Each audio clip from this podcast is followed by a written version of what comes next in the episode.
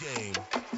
Many levels in this game. Levels in this game. Devils in this game. Devils in this game. Many levels in this game. Levels in this game. Devils in this game. Devils in this game. Many levels in this game. Levels in this game. Devils in this game. Devils in this game. Many levels in this game. Levels in this game. Devils in this game. Devils in this game. This might be a brash theme, but me and the devil a tag team.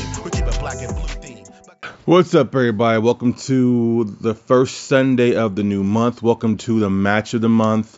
Um, it's funny because uh, I recorded just an, I, I've been recording a live podcast recently, and as I said on Thursday's episode, and I actually had an idea for the match of the month, and I kept forgetting it because it was always like I came out with it at the wrong time. I'll be driving and I couldn't like get my phone up just to like use my voice recorder real quick or something. It was always some issue to where I just couldn't put it down. So finally, I'm at the store. I recorded the Thursday episode. I'm recording this on Thursday, and I recorded that and I said, no, let me hit the store really fast.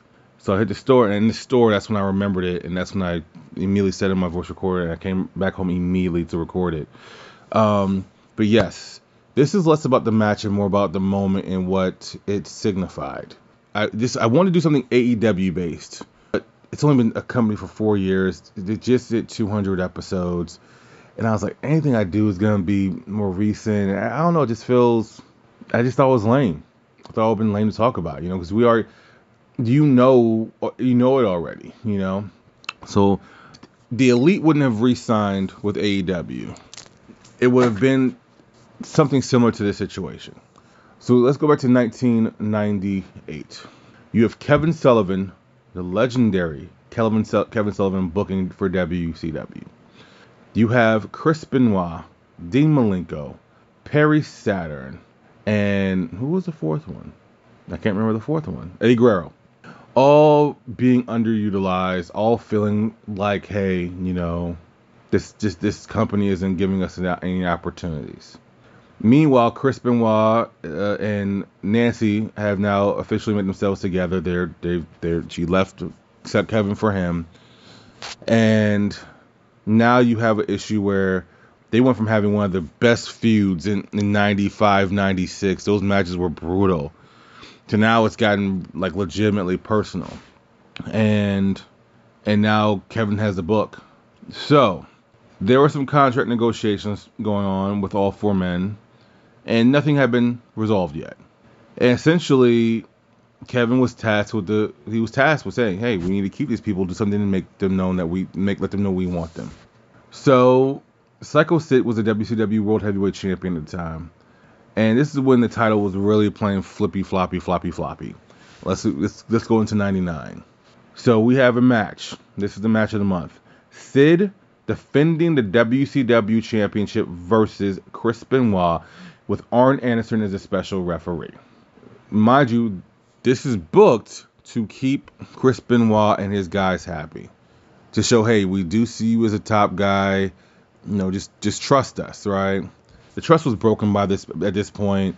and once again, there are so many things in Chris's mind that led up to this point. And when you look at the booking of all four men, it was weird. Even though Eddie Guerrero had the LWO, even though uh, Benoit, what he was never anything lower than mid card. He was always in some type of feud, whether it was the, the best of seven series with Booker T, the Four Horsemen. He was never seen as lesser. Saturn was in Raven's flock. Dean Malenko was a staple in the cruiserweight um, uh, division, as well as former United States champion, having feuds with people like Chris Jericho that were legendary. Um, there was never like in their mind, there was never Booker's mind. There was never anything that they felt like they hadn't presented to these people, these four. So the match is awful, but like I say, it's about the moment. So Benoit gets Sid down in the crossface. It's clear as day. Sid's foot is under the rope. Sid's tapping out. Arn Anderson gets up, calls the match off, rings the bell. Benoit is labeled the new WCW champion. And by the way, the camera was right there on the foot. It was like it was it felt like a CW show. You know, CW shows like Arrowverse used to be like they, they would tell you the, exactly everything you know. and then they would like make they would like talk stupidly to their audience sometimes.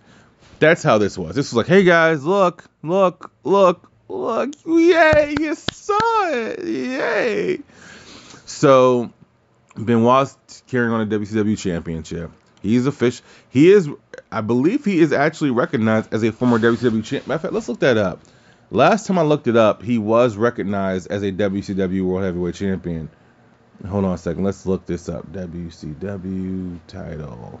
Let's do this because Google's never wrong, right? All right, let's do this. Yeah, he is. He's recognized as a as a, WCW. Well, hold on, hold on, hold on. That that lineage. Oh yeah, he is. He's recognized as a WCW champion. So he wins the WCW championship at this pay per view on a Sunday, and then he gives notice the very next day. All four men gave notice the very next day. Now, no one knew about this. No one knew anything about this. I don't even think Dave Meltzer and anyone knew at the time that this was a thing happening. So he's recognized as the WCW champion for one day. So he was actually a world champion before he became the world heavyweight champion. So, anyways, all of a sudden you have a DX match in the middle of the ring on Raw. And then you have Chris Benoit, Perry Saturn, Dean Malenko, and Agro showing up. All four men just sitting down in the front row. Road Dogg comes out after his match, starts talking shit to him. They go in the ring, they beat him up. No one knows what the fuck is going on. No one knows. He beat him up, and legitimately, it's like, what what the hell just happened here? And so all of a sudden, you realize, holy shit, they're signed to WWE. And all of them went under contract. No one did the Lex Luger. Like they just didn't resign. And even with them putting the WCW title on, if you, if, if you, even if you look at it, right, think about this. And I do wonder this.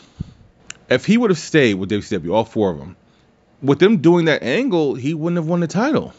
So he wouldn't even, he wouldn't even have been a recognized champion. They would have did some fucking convoluted thing to make sure he didn't get the belt. So it, so it's one of those situations where I, they obviously made the right move. Um, Dean Malenko's uh, career, I believe, career was kind of cut short due to injury, if I'm not mistaken.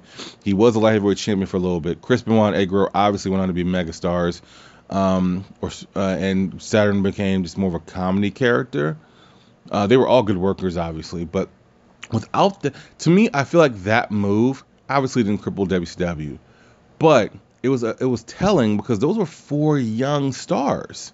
Those were four guys that really hadn't had much mileage on their on, on their tank, on their car, and they were just kind of like, yeah, we could we could do better.